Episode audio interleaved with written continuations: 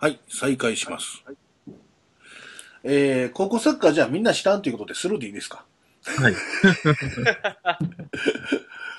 えーと、あとアンケートでもらった意見としては、まあ、ソチ五輪に関してはまたその時にしましょうということと、うん。えーと、東京ドームはもうやってないんでしょうかっていうのはこれあれプロレスですね。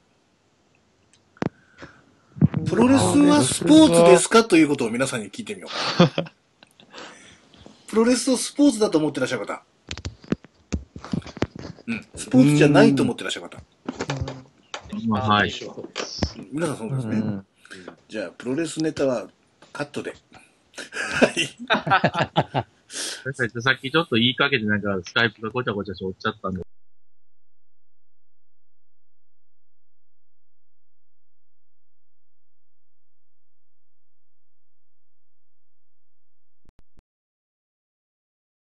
れちゃったんですけど、一応今のルールとしては、うん。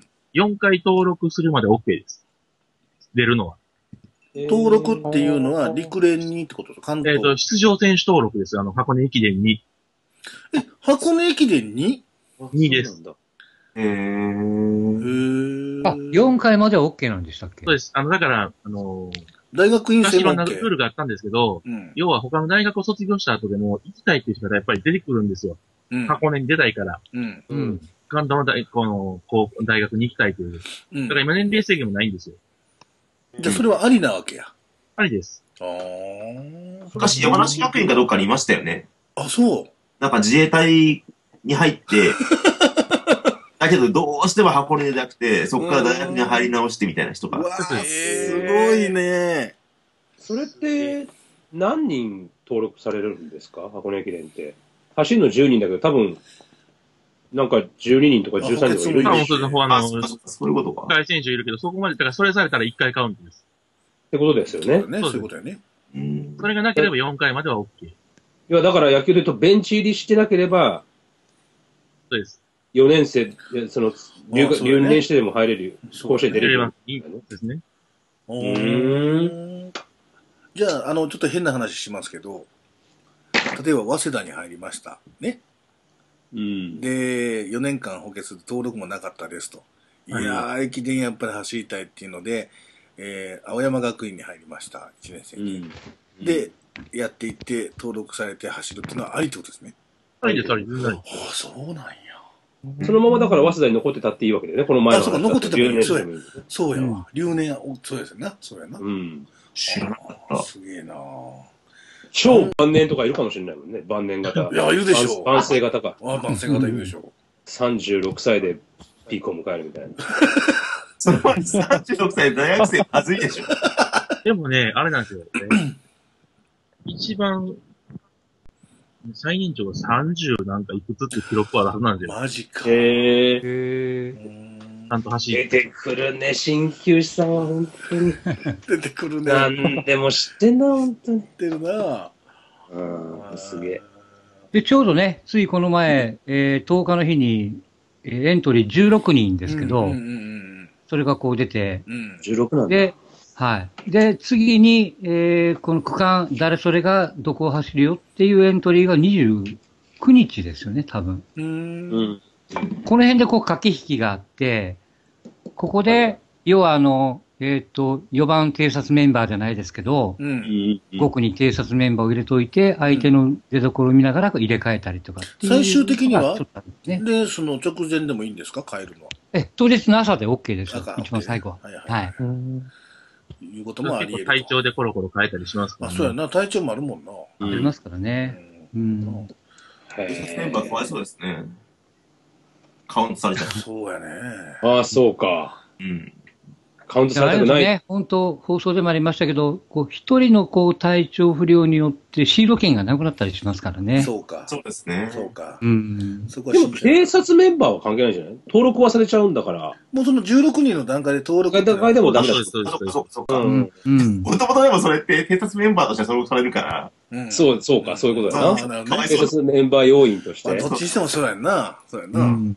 うわうんだから意外とやっぱシビアですよね。力ない人は選びませんからね。ぁ。まあまあ、それはね。すごいな。じゃあ、去年とか一昨年だったら、岩賞もまだ出れたんだ。選ばれれば。ええ。うん。そうもう一回、あの、岩所が今から入り直してもいけますよ。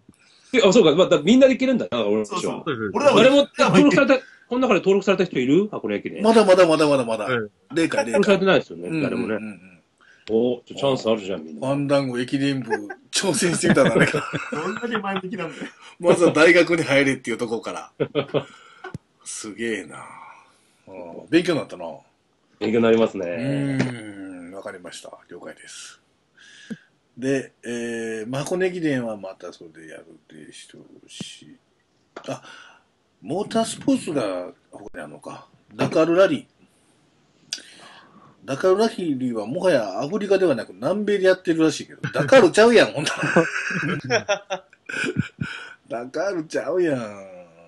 えダカールって地名なの？そうですよ。そうですよ。パリからダカールまで行くのがパリ・ダカールラリーやったんですよ。いや、知らんかった。うんあれ？知らんパリ知らん。高じゃないパリ高。パリダカ、パリダカ。いや、パリダカは知ってるけど、地名とは知らんかった。おいおい、そうなの。勉強になるね、今日は。あ そうなんだ。えー、知らんかった。それからモータースポーツで言うともう一つ言うと、WRC ラリーね。世界ラリー選手権の開幕戦のラリー・モンテカルロっていうゲーム出てますよ。うん。モンテカルロラリーですな。うん。まあ、狭い道をは雪降ってるとこをつるつるのアイスバーンのところをね、ケツ振りながら走っていくっていう。すごいですよね。これララリーの車、ラリーわかります？皆さんわかりますね。はいはい。わかりますよ。ラリーの車のって二人乗りじゃないですか。ナビゲーターがコパイロットがいるでしょ、はい助手席にね。あそこ僕一回乗ったことあるんもラリーあ、カーの。へんでも乗ってるね。あのね、あのね、もも、もうね、えーっと、に僕二十歳ぐらいの時ですけど、あの、あれ以上怖い乗り物に僕は乗ったことない。へえ。あの助手席なんて乗ってられへんよ、本当に。運転席やったらまだね、自分でコントロールしてるし、ハンドル握ってるからですけど、うん。助手席でね、あの、ケツ振られて走られたらね、もうとんでもないですよ。G が。G、G っていうよりもね、その、感覚がおかしくなるんですよ、体の。うん。普通に車乗って走ってる感じじゃないですから。うん横向きながらカウ曲がっていくわけですから。まあね。もうね、あの、本本来ならその、あの、地図見ながらね、つ次どんなカーブがあるとかね、カーブの大きさとかね、あと、その、ルートマップでね、その次の道をこっちへ、右側へ、左側へって指示せなあかんんですけど、できないです。うん。普通の人では。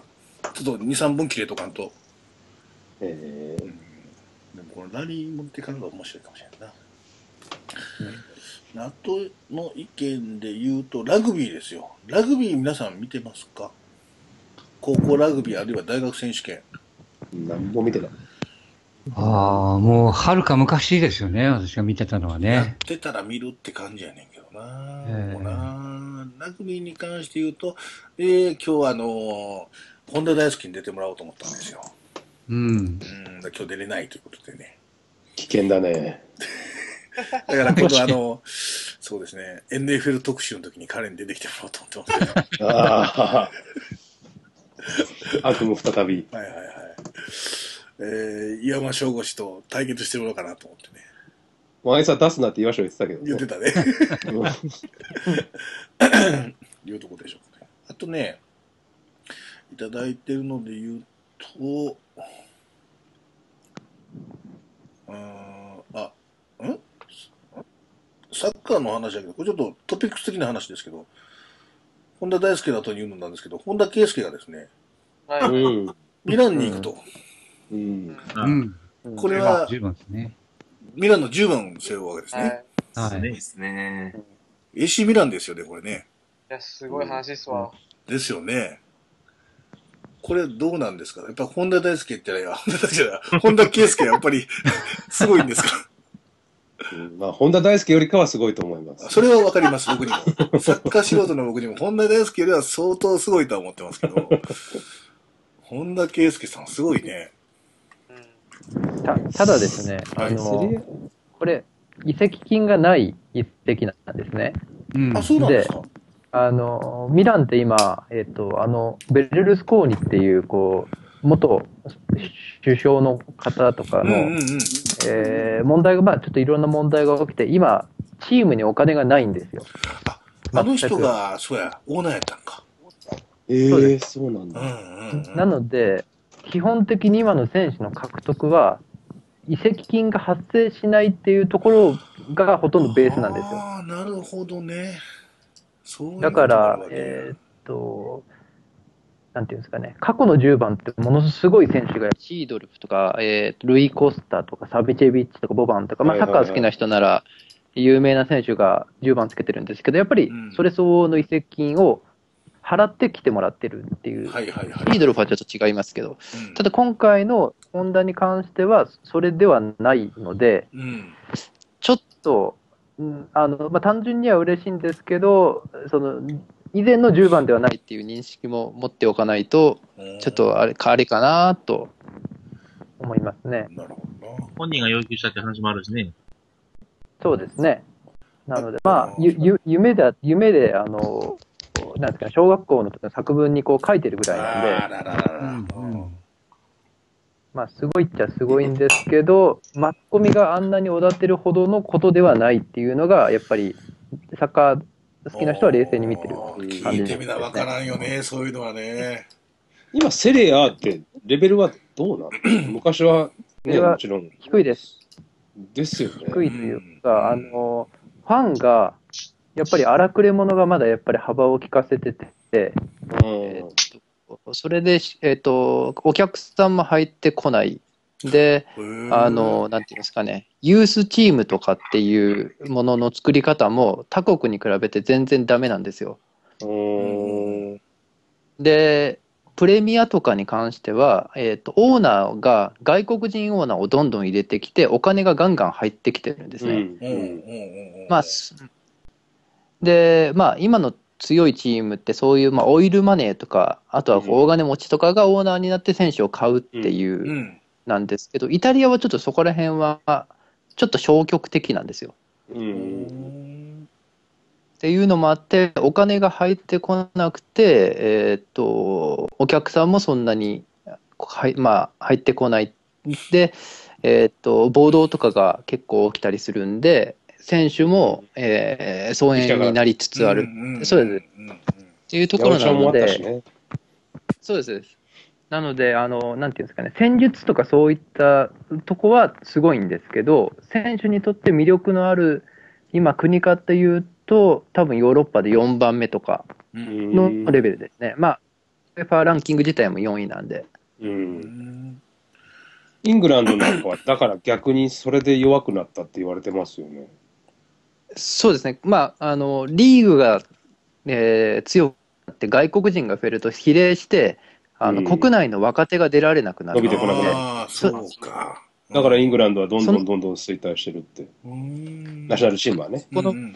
そうです。ここら辺のバランスが結構難しくて、今とかスペインは経済問題で外国人が入っなかなかこう取れない時代なんですけど、うん。その分若手を育てようという気概がものすごくあるので、次から次と新しいものが、若手が、あれ、まあ、出てきたりとかですね。うんそこら辺は、ドイツとスペインは若手への投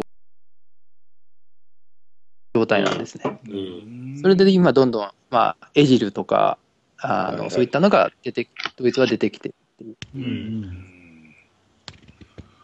まあ、そこら辺はちょっと僕もイタリア好きなんで追いかけてるんですけど、今ちょっと寂しい状況ですね。うん中継もだって減ったでしょ、セリエAの中継って。昔は国外って言ったらセリエAだったっていう感じがするけど。減った減った。ねえ。そうですね。な中田が行った時？まあ、だったり、まあ、数がいた頃だああ、か、か。ったりとうんか。あの頃そうですよ。みんなイタリア出したのうんタリ。ア世界最高峰。最盛期は全試合放送してましたね。うんもう、下位、下位のチームも放送してましたけど、今は一、えっと、確か3試合ぐらいですね。。多くて4試合ぐらい。うんもう海外のサッカーイコールセリアだって感じだったんですそうそうそう。はいはいはい。あそうですイメージ。うん、僕は大学生ぐらいの時は。そうですね。もう、あの、まあ、その時ものすごいお金、まあ、ああの、イタリアって、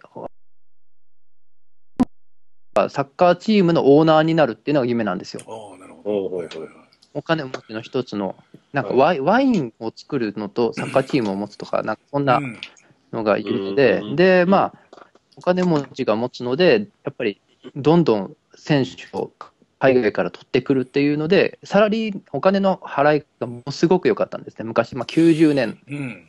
からうん。ぐらいですね。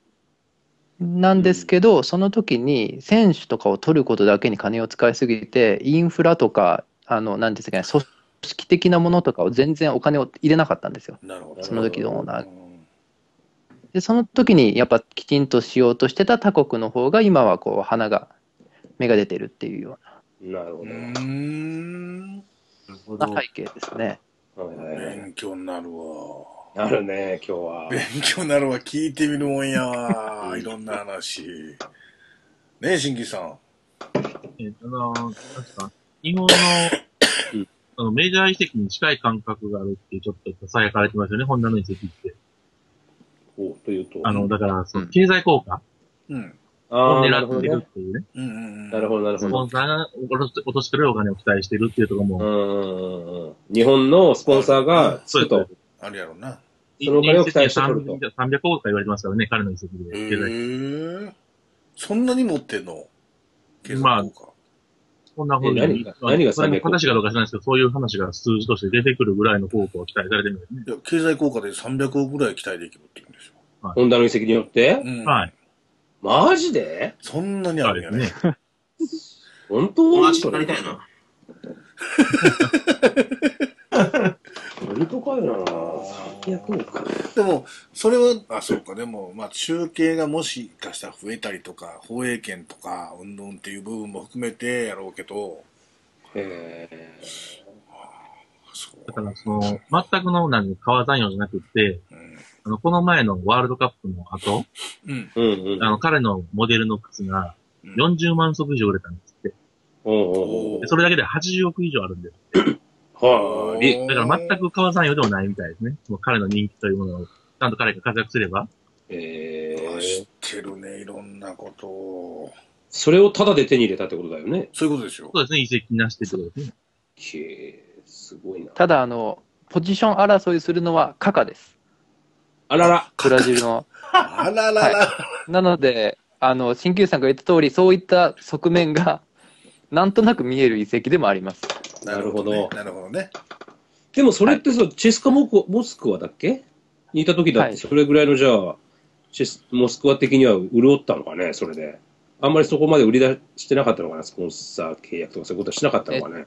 そうですね。ロロシアは、はいあの、お金も、ああっちもあれでお金持ちがオーナーになってて、あの、なんていうんですかね、移籍金なんていらないよっていう国なんですよ、極端な話すると。なるほど。なんで、今年の夏にホンダが、えーっと、まあ、残り半年の契約なんで、まあ、ミランとしては2、3億程度で取りたかったんですけど、まあ、それでなんとかなるかなと思ったら、移籍金なんかいらないから半年残れと。いうので、残ったので、結構ロシアは、まあ、一部のチームですけど、お金があって、そこに行っちゃうともう、あの、なんですか、牢獄っていうわけじゃないですけど、移籍ができない。まあ、チはあェスカとかは本当、その最たるチームですね。ほどね。うんですか、ものにあれですもんね、あの、オイルマネーで潤ってるオーナーですもんね。そうです、そうです。もうじゃあ何、なんか NPB がこんなんで揉めてんのって、向こうからしたら、もし聞いたら、アホみたいな話なのかねう。んポスティングの話なんて。かもしれんね。うんそうね。さあ、皆さん、朗報です。黒コーチが終わりました。おお、視聴者数が一気に増えました。現金だなぁ。えー、そしてワールドカップからツイートです。黒コーチ終わったと。いや、言うなよ、言うなよ、言わないでよ。朗報でございます。黒コーチ最終回が終わりました。皆様。さあ、ということで、満を持して、大相撲の話いきましょうかね、新生さ出た。出ん。た。大相撲の話ね、あの、これ3年目ですけど、スポーツファン団子。大相撲の話したことないの、本配信で。うんそうですうね。ん。そして1月場所がありますよってことですそうよ。なんですよ。初場所があるんですけど、そうですよた。だ、あの、番付が発表になってないですよね。そうですね。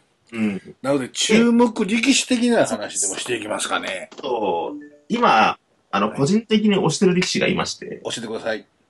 勢いっていう、勢いありますね。一文字、勢い、いいですね。あの、大阪出身のはいはいはい。力士なんですけど、はいはい。彼はですね、何がいいっていうのが、はい。あの、演歌が好きなんですよね。すごい、まだ20いくつで若いんですけど、おー。実家がお寿司屋さんでのこともあって、へー。ずっと優先で演歌が流れてたらしくてですね、はいはいはいはいはいはい。ものすごい演歌が好きと。演歌を聞いて育ったと。そうですほうね。ほやっぱ相撲スタイルとしては結構オーソドックスなスタイルなんですけうどはい。で、一応押し相撲なのかな？一番得意なのは。質問、はい一。つ行くんで。うん。なんですけど、あの、意外にこう、上手を取った時の技の、なんていうんですかね、多様性もあって、うん。なかなかいい力士で、多分この後もう、まだブレイク一歩手前なんですけど、はい。もう少し、なんかこう、まあ、力が増して、うん。自分から技を仕掛けられるようになれれば、もう一個上もあるのかなっていう。今どれぐらいにいるんだ？今ね、先場所で、前頭の6枚目。6枚目でした。はいそうそう。ですね、多分。でもまだ11勝4敗やで。ええそうなんですねそうです、そうです。だ来場所また上がるはずなので、上がるね、これね。まあ三役。来場所筆頭かに、まあ、悪くても3枚目ぐらいまでいるでしょ多分そうですね。多分ヒットぐらいまで行くんじゃないですかね。いや、まさに勢い。そうなんです。そうねいや、すっごいいい力士ですよ、この力士。引き分け小結とは当然対戦しての11勝4敗。そうそうそうそう大関ともやってるかな。かなりそうですね。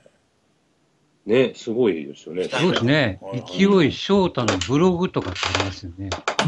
ブログがありますか？ブログあるんだ。えー、そうか、スポーツファンダンゴ、勢いを応援してみようか。ぜひ、来場所から。あの、ほら、遠藤とかかなりね、まあね。はい。あの、なんだ、人気もあるし、実力もあるし、ねね、話題性もあるので、うん岩翔が好きな。そのあたり行くとちょっと相撲見るの面白くなるんじゃないかなっていうのは、そうですよね。う。うんん。結構ね、その技がいっぱいあるので、はいはいはいはい。この辺見せても面白いんじゃないかなっていうのと、うん。まあ、ちょっとあの、デシン性的なこう、見地でいくと、はいはい。うんえー、青山ってのも面白いんですよね。青い山。青木山。はいはい。これあの、ブルガリアの出身の力士なんですけど、はいはいはいはい。何がいいって、あの、おっぱいがいいんですよ。おっぱいがいい。これ千年さんに教えてあげないとあかん って。本当この力士の、カレーパンダみたいな目してるおっぱいが最高なんですよ。カレーパンダのおっぱい。ぜひ、あの、機会があったら、あの、日本相撲協会のホームページでチェックして 了解しました。はい。これはすごいいいおっぱいしてますよ。僕あの、この間、あの、本当にもうざっくりですけど、あ、やってんねん。あ、ここの間、この間っていうか、11月のあの、場所に関しては、ユーストリームでやってましたね。何で？ユーストリームで、ええ中継を。マジですか？ただ、あの、実況解説はないですよ。うん。あずーっと流しっぱなしなんですけど、うんで、たまに、あの、大相撲協会の CM が入ってるんですけどね。えまあ、まえあ、あの、もうずーっと閉じっぱなしです。で、それ見てたらね、大砂嵐って出てきたんですよ。あ、はいはいはいはい。すごいね、すごいしこなやなと思ったんですけど、エジプトねエ。ジプト出身と。なるほどね、と。うん。ラマダンの時大変なんですよ。うん。あれ。うん。ラマダンの時ね。そうそう。あそうそうそう、そうですよ、そうですよ。ね、あの、飯食われへんってやつでしょ？そうです。うん。うん。まあそれは置いといて、僕はやっぱり稀勢の里がね、うんうん。期待してたんですけどね、なんかこう、もう一つなんかな？まだ。そうですね。いや、多分実力は、あるんですよ。あと体格的にも恵まれてる。そうですよね。うんいや、この人横綱バッタバッタやるでしょ、そうなんですよ。白なんですよ。鵬多分ね、メンタルじゃねえかなって気メンタルかな、やっぱり。そうなんかな。なんか一個煮え切らない感じが出てるんですようね。ーん。突きの言えない感じっていうか。うーん。何が悪いのかがわからないんですよ。多分誰にもわからないと思うんですよ、この人いや、その場合。うなんです。いや、だから日本人の横綱になるのはね、うん。俺この人やろうと思ってたんですけど、なかなかそこに行かなくてですね。いい相撲を取るときと悪いときの差が激しすぎいや、て、ほんとあっさり負けるときあっさり負ける。下位にコロンといっちゃうんですよね。そうなんですよそうそうそうそう。取りこぼしてる感じ横綱に勝ったりするんですよね。そうなんですよ。だから、先場所もこれ見てたら、両横綱に勝ってですよ。そうです、そうです。豪栄道と網錦に負けてるわけですよ。あ、これはしょうがないけど、阿炎錦はね、うん。作詞ですからね。2敗した段階で、今場所はもう来場所繋がらないだろうって言われたんですよ。うんうん。あの、どっちかに負けんだろう、横綱にはっていう話があったんで、うんでも横綱挑戦またゼロからやろうって話が13勝2敗になったんで、首の皮繋がったんですよ、次の場所に。そうですああ、はいはいはい。ああ、あったね。優勝がね準準ずる成績でいけばなれるっていうふうに残うる。ん。得点圏打率は高いバッターみたいな感じか。そういうことですね。坂本みたいな感じだな。坂そうなんかな？どうでもいいとこではまあはい。はいはいはいはいはいはいはい。や、でも、白鵬と先場所の春馬富士に勝ったのはかなり、プラウドそりゃすげえな。ですよね。ですよね。う。うんやー、横綱になってほしいね。やっぱり日本人の横綱やっぱやってほしい。そうですね。このふてぶてしい顔もいいっすよ。そうやね。そうそうそうそうそう。相撲取りふてぶてしくなかったら。そうなんですよ。あの、北の海みたいなね。そうそうそうそうそうそうう。ねんえ。なんかでもあれだね、大関。そうね。それよく言われますね。大関に上がるときに結構みんな無理するんですよ。怪我をして出続けるとか。あそうかあ、そうか。そう。うん小投手なんかもろにその口で、そうそうそうそう。あーそう怪我をして出続けたら結局怪我がかかったまま大関になったって。途中から休んだよね、これ。でついにもうあの、この今年、うん本場所が、あの、角番だったんで、これで落ちます。落ちんでな。うんうん。やっぱり、こういうこと考えると、うんいや、あんま痛くないけどう、んやっぱ昔は、だったのかなみたいな感じしちゃうよね。だったのかな？あー 今、濁しましたね。う。うんんやっぱ昔ってそんな角番ってそんななかったでしょ、昔。なかったなかったで、そうですね。なかなか聞かなかったですね。角番でっていうのが多かったのは千代大会ですね。あだからそれぐらいからですよ。はいはいはい地方大会とか、もうそれ以降の、あの、相撲取りになってからでしょう。うん僕らちっちゃい頃、そんなにほ、あの、北天佑とかも弱かったけど、うんまあでも10勝5敗とかね、うん。そうそうそううんうんう。んうん。うん11勝4敗ぐらいはししてたけど、平気で大関でもね、負け越したり8勝7敗だったりとかってするじゃないですか、最近の大関はね。あと、それに関してはちょっとかわいそうなんでフォローしたいんですけど。して、くださ。はい。あの、場所数が増えてるんです？いいやまあ、場所数増えたって言ったら6場所でしょ？や、だからもっと前は、あれでしょ？少なかったいや、でしょ？だって俺ら4場所時代知らない。さすがに6場所時代ですよ。比較するとこがかなり飛んだね、今。はい双葉山時代じゃない。あ鍼灸師さん、いくつですか？いやいや、だからその、増えたのと、プラス、その、合間合間の巡業がえらい増えてるらしいんですよ。まあまあ、そうです、それはね。休めない、体を休める間がないっていうのがあるんですよ。ああそれはそうかもしれない。うんなんかトーナメントとかもあったりするしね。そうそう、いろいろ、もう、だから、あの、高野花なんかは、もう、現役の頃っていうか、辞めてすぐに、それをやめましょう、減らしましょうっていう話でずっとや、で、若い、奥の横綱なんで全然聞いてももらえてませんけど、あ、巡業の数を、そうですそ休める時間を作ろうっていう。うん。うん、それはそうかもしれない怪ね。我すると、そっからずっとっていうのが、まあ、多いですもん。ね、お相撲さん。に。だましだましなん。てなかなか相撲はできないもん。ね。技術力も。自体は結構緩いっすよ。俺一回札幌場所見に行ったんですけど、うんうん。結構緩かったですよ。うん相撲、相撲とかそのなんか、あの、取り組み自体はかなり緩くて、はいはいはいはいはいはい。そんなになんか真剣にやってる感じはしなくて、はいはいはい。結構相撲好きとしては、あの、初めて巡業見に行って期待してたんですけど、がっかりはしましたね。でも巡業ってそんなイメージあるね。ちょっと緩い感じする。結構緩いっすよね。うんまあね、オープン戦みたいな。まあ、東京でしたらね、言ったら、その真剣勝負するっていうよりは、で、一番盛り上がったのがやっぱりあの、なんていうんですか、あの、な何何相撲でしたっけ？食器？りえ食器？りりあ、そうそう、食器ああ、です。食器コントみたいなやつね。そうそうそう。はいはいはいあれが一番盛り上がってましたもん、やっぱり。はいはいはい。あそうね、そうですね。ああ、なるほどな。福祉大相撲ね。ああいうのがね、うん。普通の人は面白いかもしれないけど、地味だからね、実際問題。まあまあ切りね。口とかさ、う。うんん。すげえと思わないもん、なかなか。ああ、そうそう。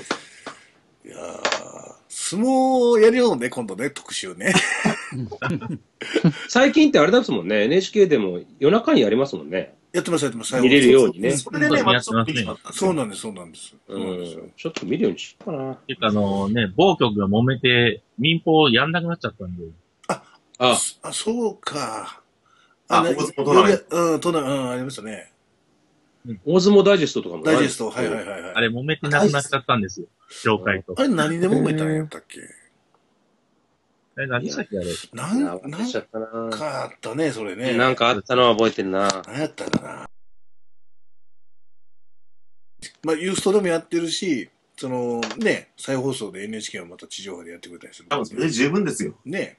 うん。いやー、相撲、相撲の話ゆっくり聞きたいな。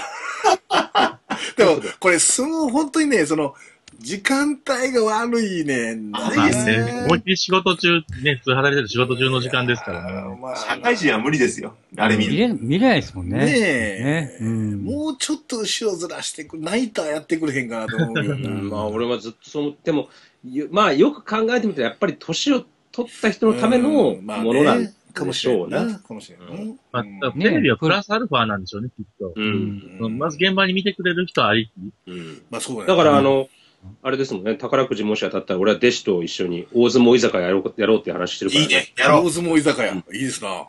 6時まで大相撲。撲。で、6時からはプロ野球と。え、回しの上に、回しの上にユニフォーム着んの？そうそう。弟子と一緒にやろうって言ってるからね。やろ。うやろそれ僕も入れて、じゃあ、それやる。ええぜひぜひ。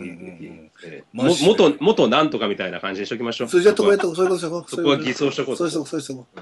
今年も、こと。将棋区。年をこまあか。んな、あんまり。そうですね。うん。来場所角番でしたっけそう。そうやな、そうやな。救急車来ましたか？あなた。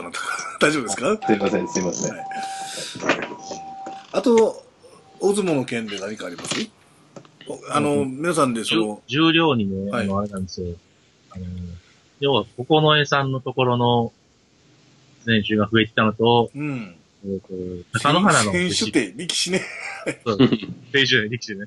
あの、で、高野花のところの、高野岩っていう、モンゴルの出身の相撲さんが、うん。一頭でついに勝ち越したんで、うん。おお。ついに幕内に入ってくるんです。へー。高野花の部屋の初めての幕内力士。そうですそういうことか。うんえあ、時間かかるんだね、引幕退してから。内おれへんかったな。そうやね。だって高野花親方になってからもう何年経つ ?10 年、いやー、あ10年ぐらいかでも。10年ぐらい経つようね。ん。初か。初かもね。それでやっと初めてなんだ。まあ、重量に入れるだけでも大変な業界ですからね。いや、まあもちろんね、業界。うん。ええあ、ちょっと待って、これ小結びになったの？沖の、沖の海じゃないなって。沖ああ、あの、7勝8敗出して負け越してるはずですけど、負け越したね。はい。沖の海。あの、それこそ本田大輔が言ってましたよ、沖のああ、海。そっかそっか。うん。沖の海。あそこ出身なんでしょ？うんうんうんうん。え